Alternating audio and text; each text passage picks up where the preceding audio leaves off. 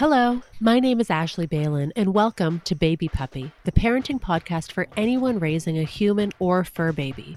Now, before I start getting angry emails from people in the dog community or parenting community about how different raising a dog is from a child, trust me, I know, I know, I'm not saying they're the same at all. But as a professional dog trainer and behavior consultant and a mother, there are a startling number of similarities. I've applied strategies from my dog training education and experience to parenting with great success and vice versa. From the early days with an infant or puppy, dealing with teething, crate or crib training, socialization and language acquisition, to nutrition, anxiety, coping mechanisms, independence, confidence building, and more, it's impossible to deny a crossover. On each episode of this podcast, we'll explore a different topic and speak with a parenting expert to gain insight, strategies, and advice while comparing them to my experience working with dogs. Join me on this journey to raise confident, empathetic, respectful, happy, and healthy dogs and humans. On this episode, I'm joined by education consultant Danny Seligman.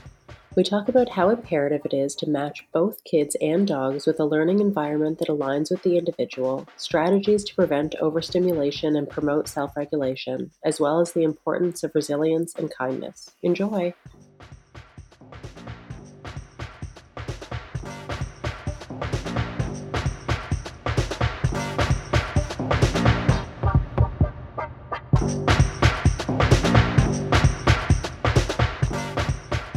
Okay. Well, thank you again for doing this with me. I know we've been trying to do this for what three or four months now, and then and then you went and had a baby. I know. I'm so sorry about that. yeah, it's so selfish. Such a and then, life you know, with little ones, right? Yeah, and and then we had to have you know a pandemic, so yeah, it took a little longer than we expected to to be able to record together. But I'm I'm thrilled that we're doing this now. Me too. Thanks so much for asking. So let's just start with the basics. What is your name and what do you do professionally? So, my name is Danny Seligman and I'm an educational consultant. I work with my partner, Stephanie, and um, we run something called Kids Collaborative.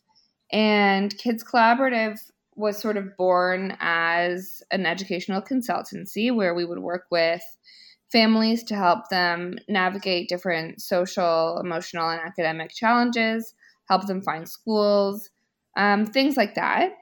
But it's also evolved, and now we do that. And we also have a homeschooling component where we work with kids who are unable to be in school for various reasons and match them with teachers who run their program until they are ready to reintegrate back into a more typical school environment.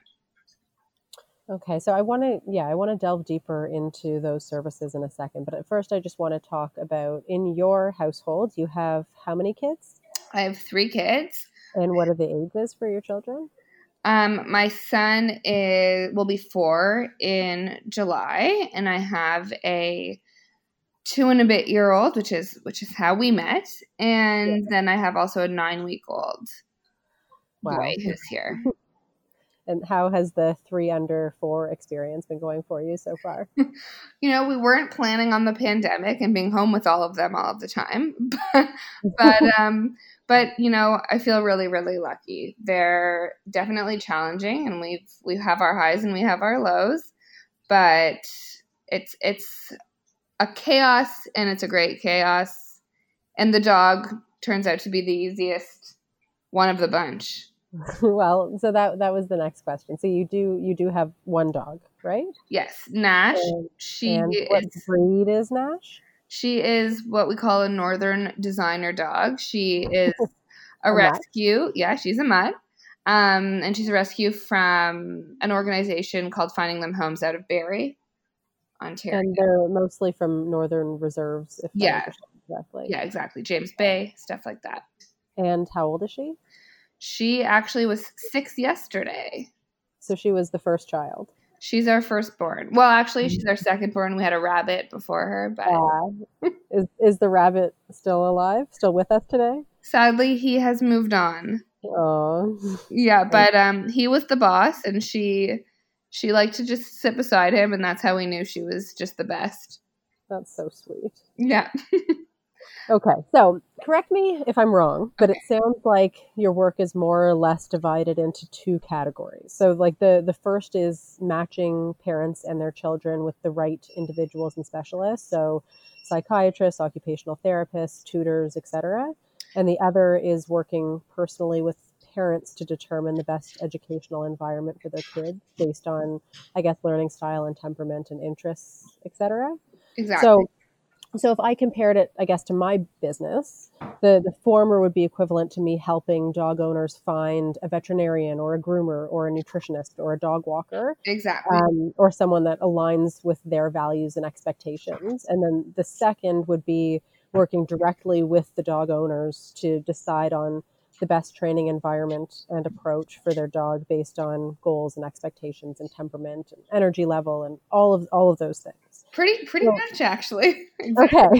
okay. So I just want to make sure that I'm, I'm, understanding. So like for a dog, obviously the training options and educational options are far more limited compared to the hundreds of options available for parents. Mm-hmm like dogs basically have a choice between like group classes or private training classes and then once that's decided it's just a matter of determining the best teacher and the best training methodology yeah. So of course there's you know other options that would be i guess the equivalent of like extracurricular activities for kids such as like dog sports or advanced obedience and trick training. But the dog training landscape in general is isn't close to as nuanced as a child's education is so I'd love you to walk me through the process of determining the best school environment for a new client and also what kinds of questions you would ask, what you like to learn about a child in advance, and just all the information that you typically collect before making recommendations. Absolutely. So, you know, it's hard to sort of do that because it's all so case dependent, and we really do work um, individually with families and with students and with schools. So, every case um, we take a different approach to that case.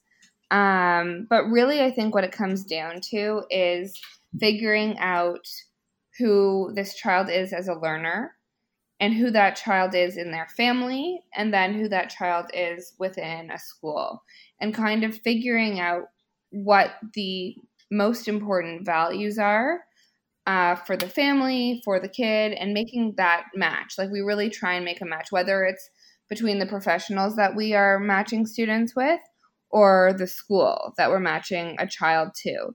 So it depends what age a student will come to us. And most of the time, they're not coming to us to choose the school that they're going to start at. So they're not coming to us for a JK choice unless um, there are some challenges that have already been identified. But we're finding we have a lot of students that have started at one place and the parents are trying to figure out is is this sustainable? Can we stay in this environment or is it time to choose a different a different environment? So we would speak with the parents. Sometimes we would speak with the kid depending on how old they are and what is happening. Um, and then also we would collect information from the school the teacher and whatever other professionals are already in the picture.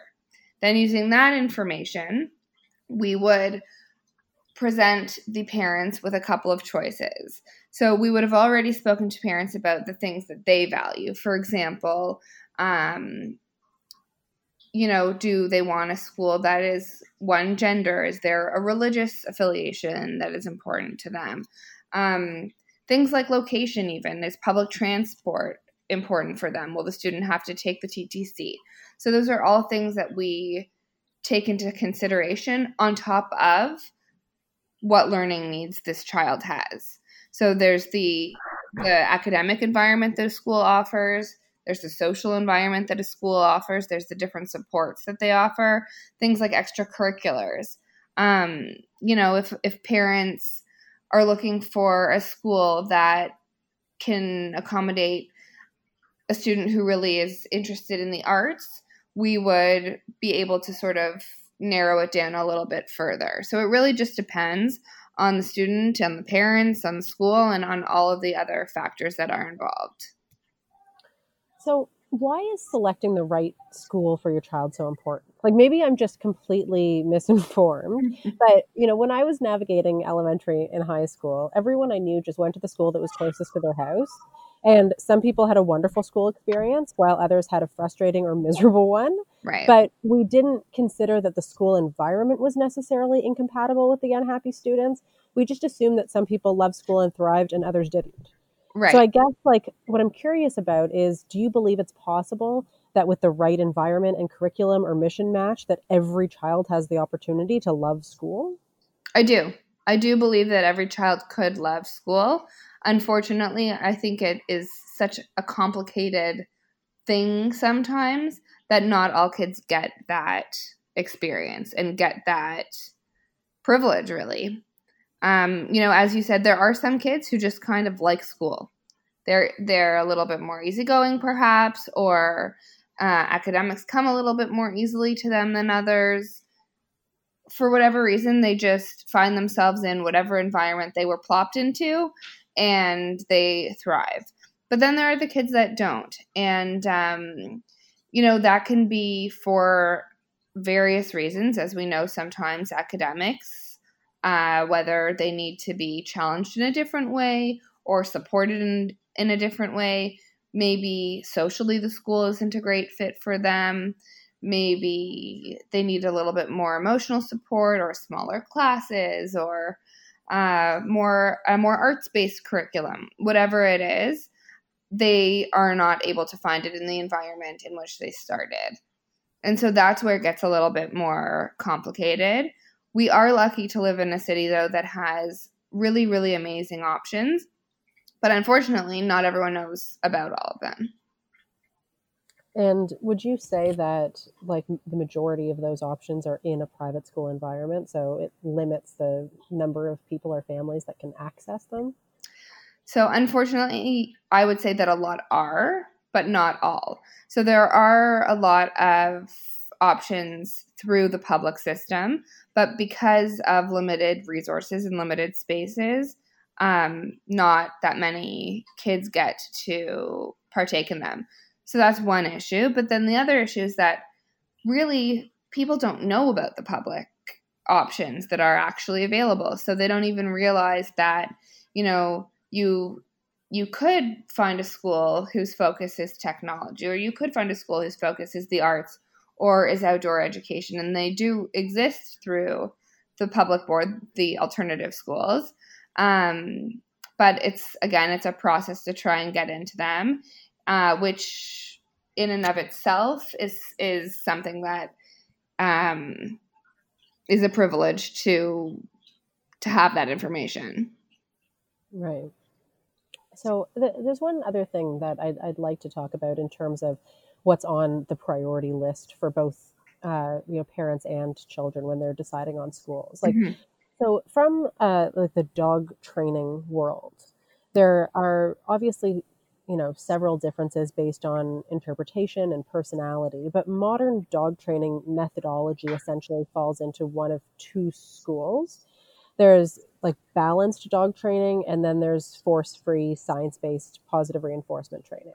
And mm-hmm. I'm not going to get into like the gritty details of both because there's a lot of sciencey stuff involved in it.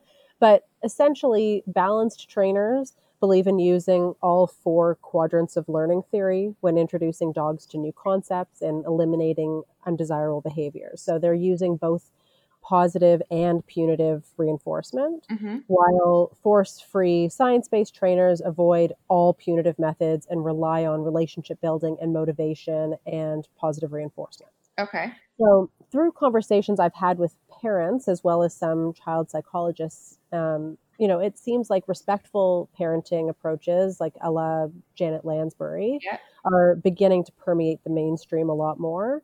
But punitive methods, including timeouts and yelling, are still really common. So, you know, do you and the parents that you coach think about the school's response to discipline and what they consider misbehavior when narrowing down options? Or, like, or I guess more pointedly, how high on the priority list is the school's overall teaching philosophy and culture and approach to discipline versus things like amenities and reputation and school rankings? You know, so it's an interesting question. Um, and again, I'd have to say it really depends on the family and on the student. So, you know, we love we're we're easily wowed by walking into a school that has a beautiful gym or has a swimming pool or has um, a clean cafeteria or has you know any any array of gym equipment that we would love our kids to use but at the end of the day um, it's not really what matters really what matters is that your child is in an environment that they need. So the same way as I'm assuming, um, I don't know that much about dog training, but that you know you find what motivates that that dog, you find what motivates that child and what drives them, and you have to find the environment that works for them. And really, the truth is that the environment and the effect that the environment has on the student um, when we talk about that environment, we're not talking about like the physical aspects of a building. We're talking about um, the philosophy of the school, the philosophy of the teachers, and that would include, um, you know, not many schools would call it discipline, but it would include it would include their philosophies about managing certain behaviors or motivating certain behaviors is probably an even better way to put it right and motivation is something as as you mentioned that is like very valuable in the dog training world especially if yeah. you are a positive reinforcement like exclusive trainer because you're relying 100% on finding that thing that's motivating for your dog in order to get them to respond you know in a desirable way absolutely and you know I, I you could say people but I, I guess creatures or animals in general, um, they do well when they feel good. So, right. one of the things that we look for the most, especially for kids that have had a challenging time at the environment uh, that they were in before, we really look for schools and teachers that place an emphasis on developing relationships with students. So, kids can only learn if they feel safe, if they feel respected, if they feel motivated and challenged and all of those things take time so the teacher and the administrators have to really put in time and energy and effort into their relationship with those students before any kind of academic learning can happen so, can you give me just like a quick example? Obviously, you can't go into names or mm-hmm. you might not even want to promote specific schools. Sure. But can you give me a, a, an example of a client that you've worked with that was in a school where they really weren't thriving and kind of the process that you walked them through and what the end result was? Absolutely. So, um, we had a little boy and he is currently in grade two and was in a school that he sort he had to be in for a number of reasons, mostly because um, it was religiously affiliated with the parents' um, sort of religion of choice. And so we weren't looking at moving this child to a different school. We were really looking to keep him in the environment and see what we could do to support his learning. So he had not yet had an assessment, but all signs were pointing to um, this child being an exceptional learner, so having quite a high IQ. Um, and it came out that he wasn't feeling challenged in school, and the thought was that this was resulting in some poor behavior choices at school. Um, parents at home had found ways to manage the behaviors a little bit more than they had been able to at school, but they'd also found what motivated him. And so, what we were trying to do was help the school put into place a program that would help motivate this child so that he would feel good and not feel like he had to um, cause trouble in order to get attention or in order to escape the work that he didn't want to do because he wasn't feeling motivated. So we worked with the teacher to develop um, an, an enrichment program for him. And we developed the program, we presented it to the school, we talked about how it could possibly be implemented. And of course, because we are third parties coming into another school, um, it's essential that they're on board and that they agree and that they um, change the program to suit the needs of their school. So we were able to do that. And we were also able to support the family in going for some assessments and testing that we felt would really help them learn a little bit more about what this child needed. And so they were able to do that, and the behavior and academic assessments came back. And then we worked with the family and the school to take those recommendations, to choose a few of the most important ones, and to put them in place at home and at school. And so then the next step would be monitoring those uh, those recommendations. So which ones are going really well, which ones are leading to change, and which aren't. So if something is not particularly effective, that's okay. Let's swap it out for something else and see if that leads to positive change that we're looking for. And that's sort of the step we're on right now with this particular family. Unfortunately, obviously, they're not in school right now, so that's been a bit of a hiccup. But we're hoping when we go back, we can start strong with the information that we have um, because he really was making a lot of progress and a lot of change. And I, I have two questions actually. The first is so, at what part of this journey do you get involved? Are you there from the very beginning, helping with setting up assessments and uh, you know, setting up meetings with the administration at the school and doing everything, or do you kind of come in like halfway through the like how did how does that mm-hmm. work? So it really depends. It depends why we were brought in and it depends who brought us in. So sometimes we have a parent who calls us based on a recommendation from from a peer or they found our name somewhere else and they're calling us really at any stage in the process. Sometimes they are just completely lost about where to go next, but they already have an assessment in hand, um, in which case we would use the assessment in order to help us direct them. But sometimes they are faced with a child who they feel like should be doing well in school, for example, and just isn't thriving in that environment. And we would then come in and help figure out why and that might lead to the recommendation of getting an assessment or of you know even even matching the child with a reading buddy or or a tutor just to help build their self-confidence so again it's really really different based on every every client um, we're brought in at all different times sometimes the school will bring us in to help a family who they feel needs supports that they can't offer um, specifically for resources that are outside of school, whether it's um, different occupational therapists or speech and language therapists or social workers. You know, we've had students come and we've matched them with great um, martial arts programs just to help build self self efficacy skills for them. And are you? I mean, I know that you have a, a newborn baby, but mm-hmm. are, are you still working now um, amid the newborn phase in addition to COVID? We are. We're still working. Um, so, what are?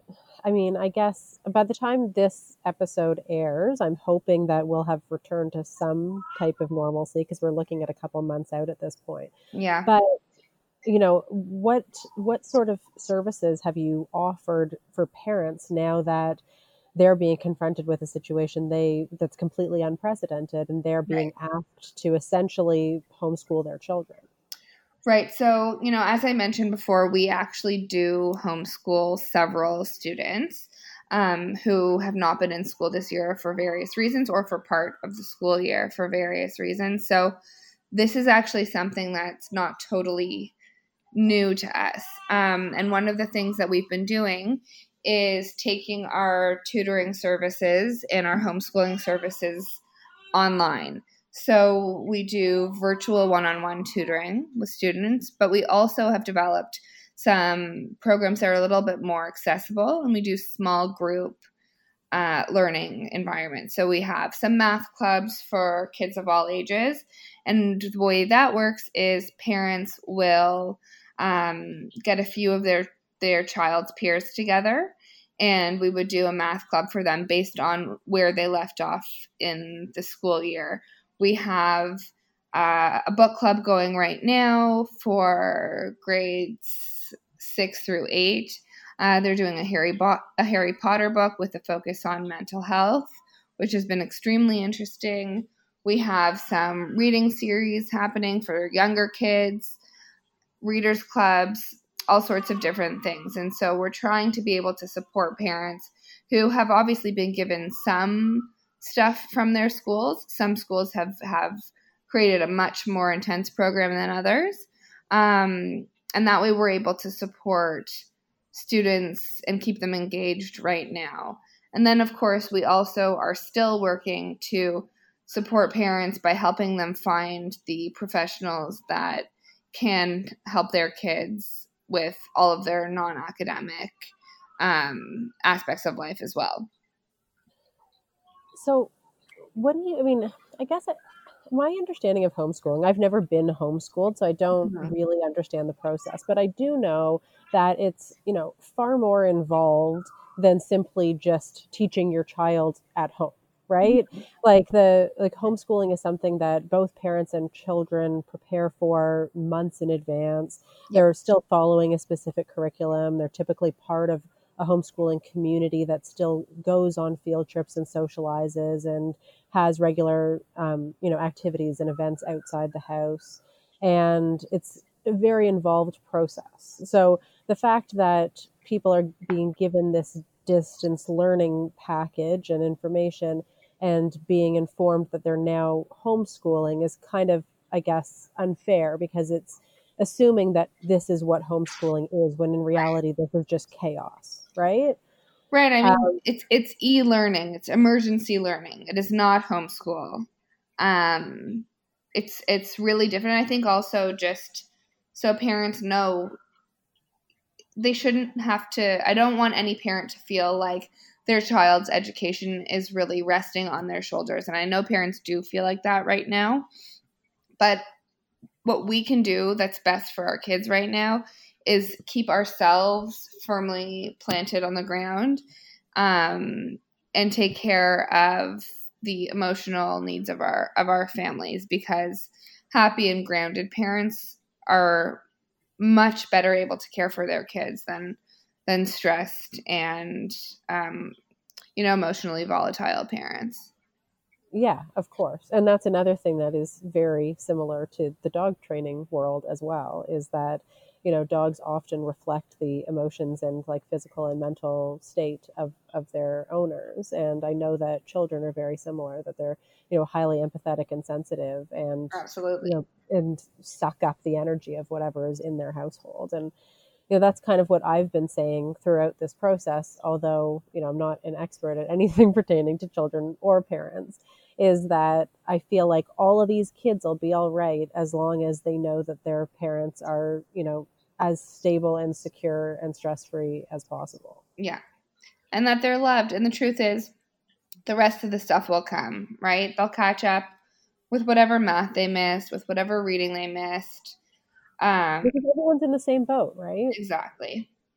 Exactly. And as and as you know, I mean a lot of what we a lot of what we learn is built upon what we learned before and is you know, we'll we'll catch up it's going to be okay. And children are getting so many learning opportunities at home that they would have never been able to access in an academic environment as well. Absolutely.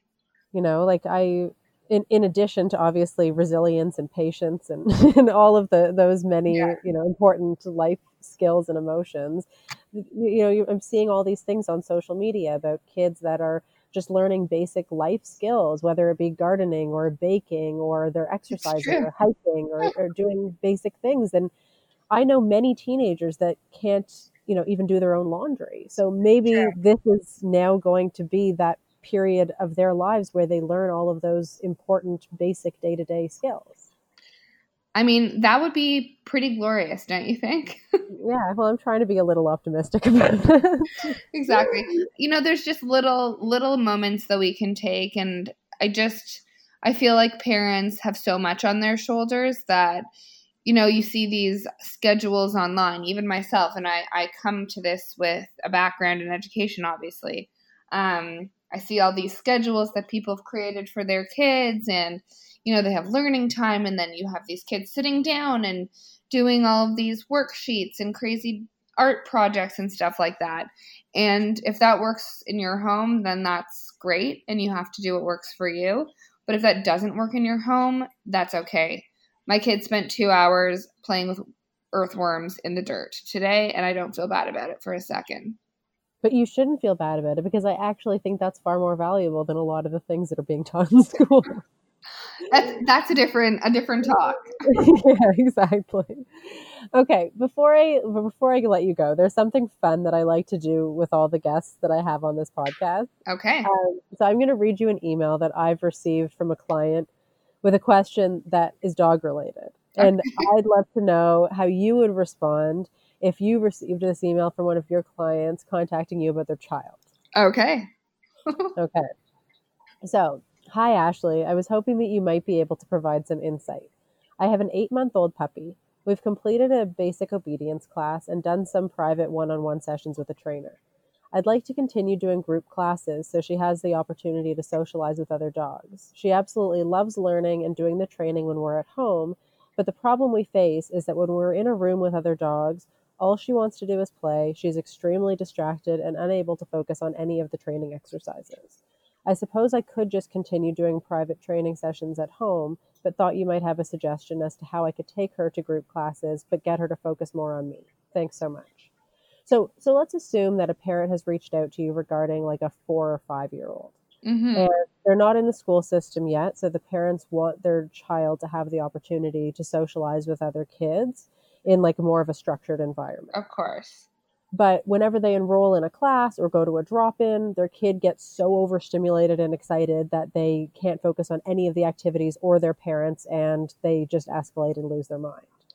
so the the parents are concerned that their kid is not only losing out on lessons and activities and socialization but also as kindergarten approaches they're worried they won't be able to thrive in that type of environment so what would you suggest to those parents absolutely so i think honestly the first the first thing is that we also have to have um, realistic expectations of what is reasonable at certain ages and in certain environments. And for a lot of kids who are five, um, some four still, going into a kindergarten classroom or a puppy training class in this in this situation with lots of other peers their age with bright things on the wall with lots of noises happening is going to be really overwhelming and that's okay so that's probably the first thing i would say the second is that, again, we have to practice in short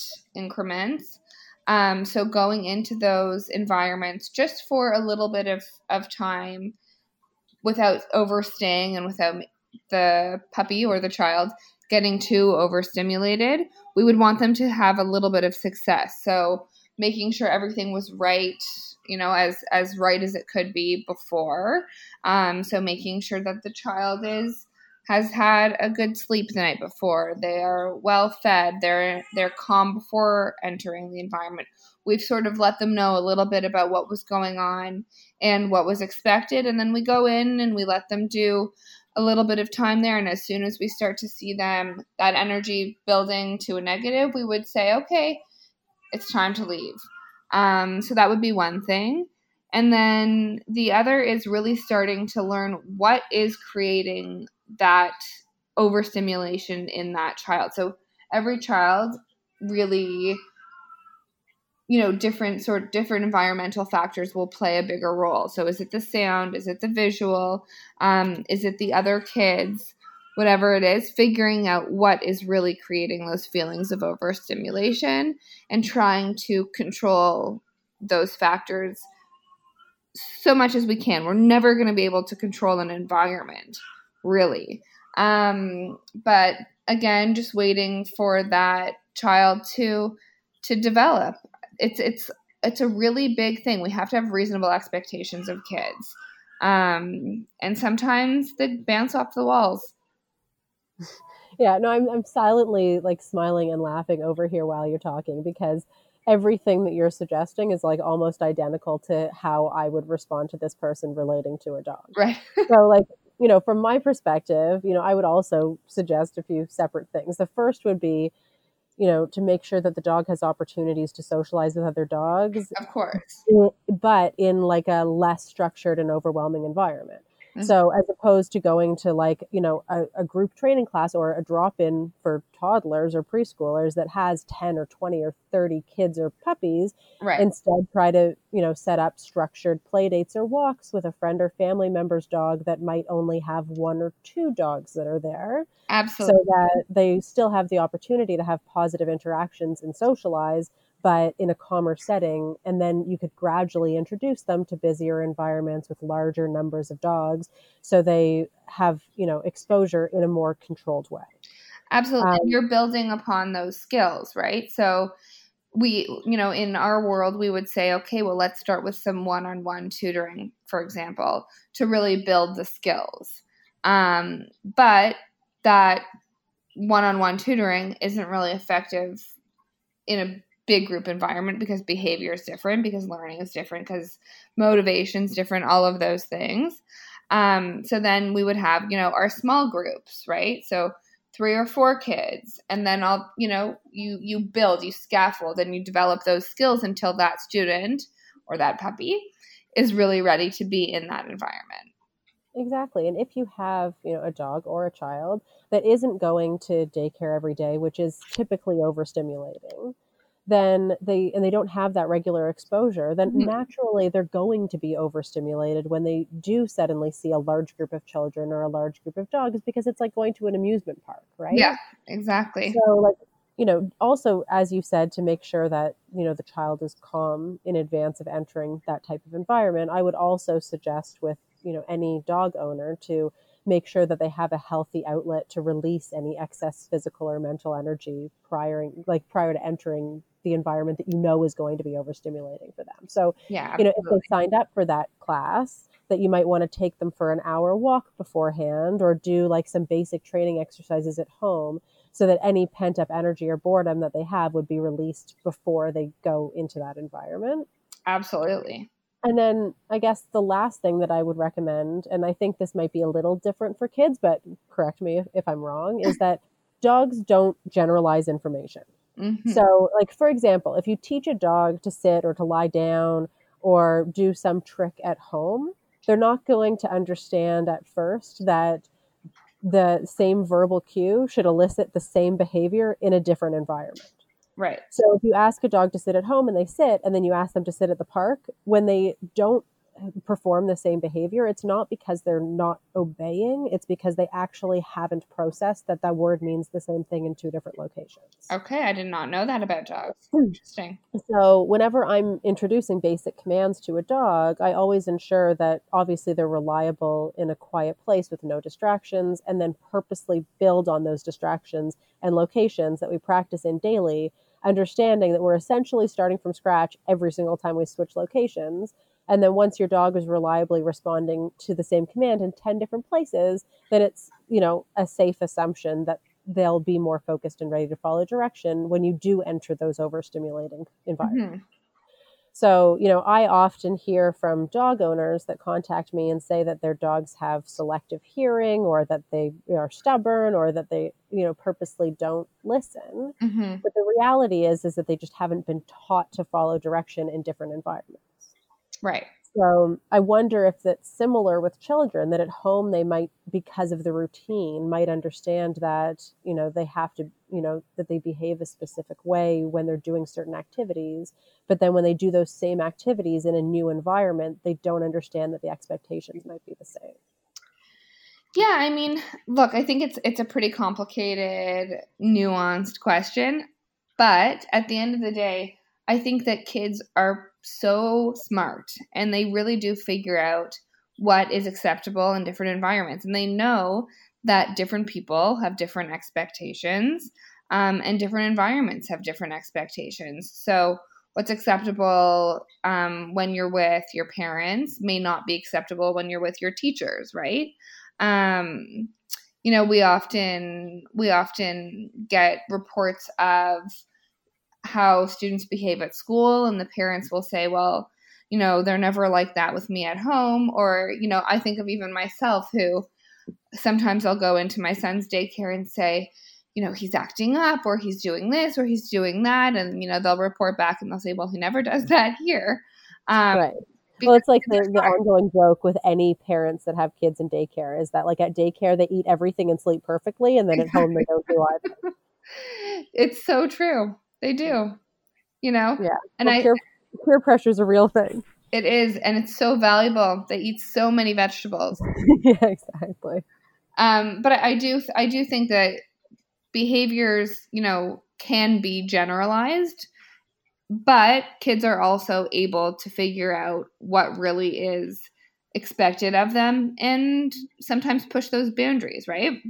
Well, and as you said, I think that the, the human world in general is a lot more nuanced than the you know than the dog world is, because we have specific expectations that our dogs have to behave um, in a certain way, regardless of who they're with, where they are, and what they're doing. Right. While human beings are ad- um, far more, uh, I guess, like adaptable and far more intuitive and understand that they kind of, you know, have to change their behavior and manipulate their themselves and the people around them in different environments in different ways.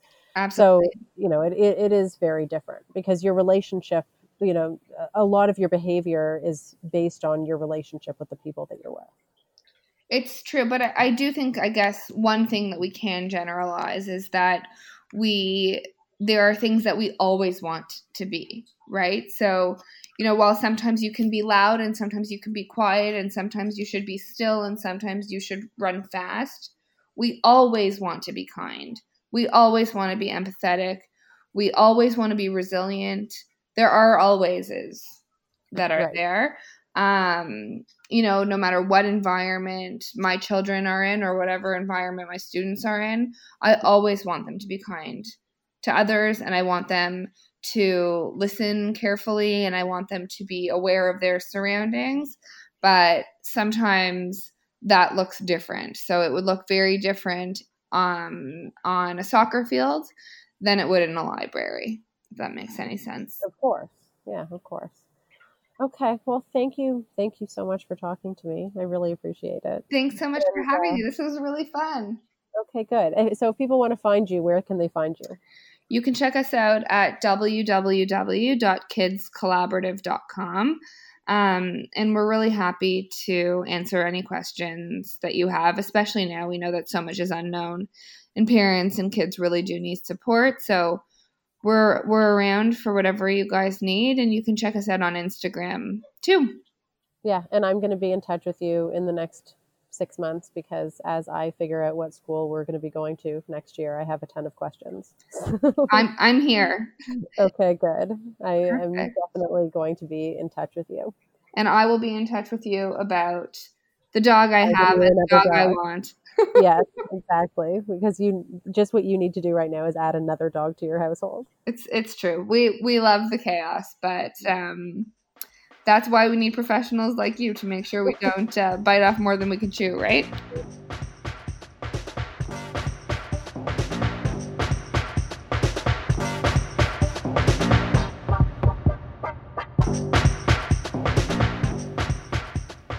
Thanks for listening.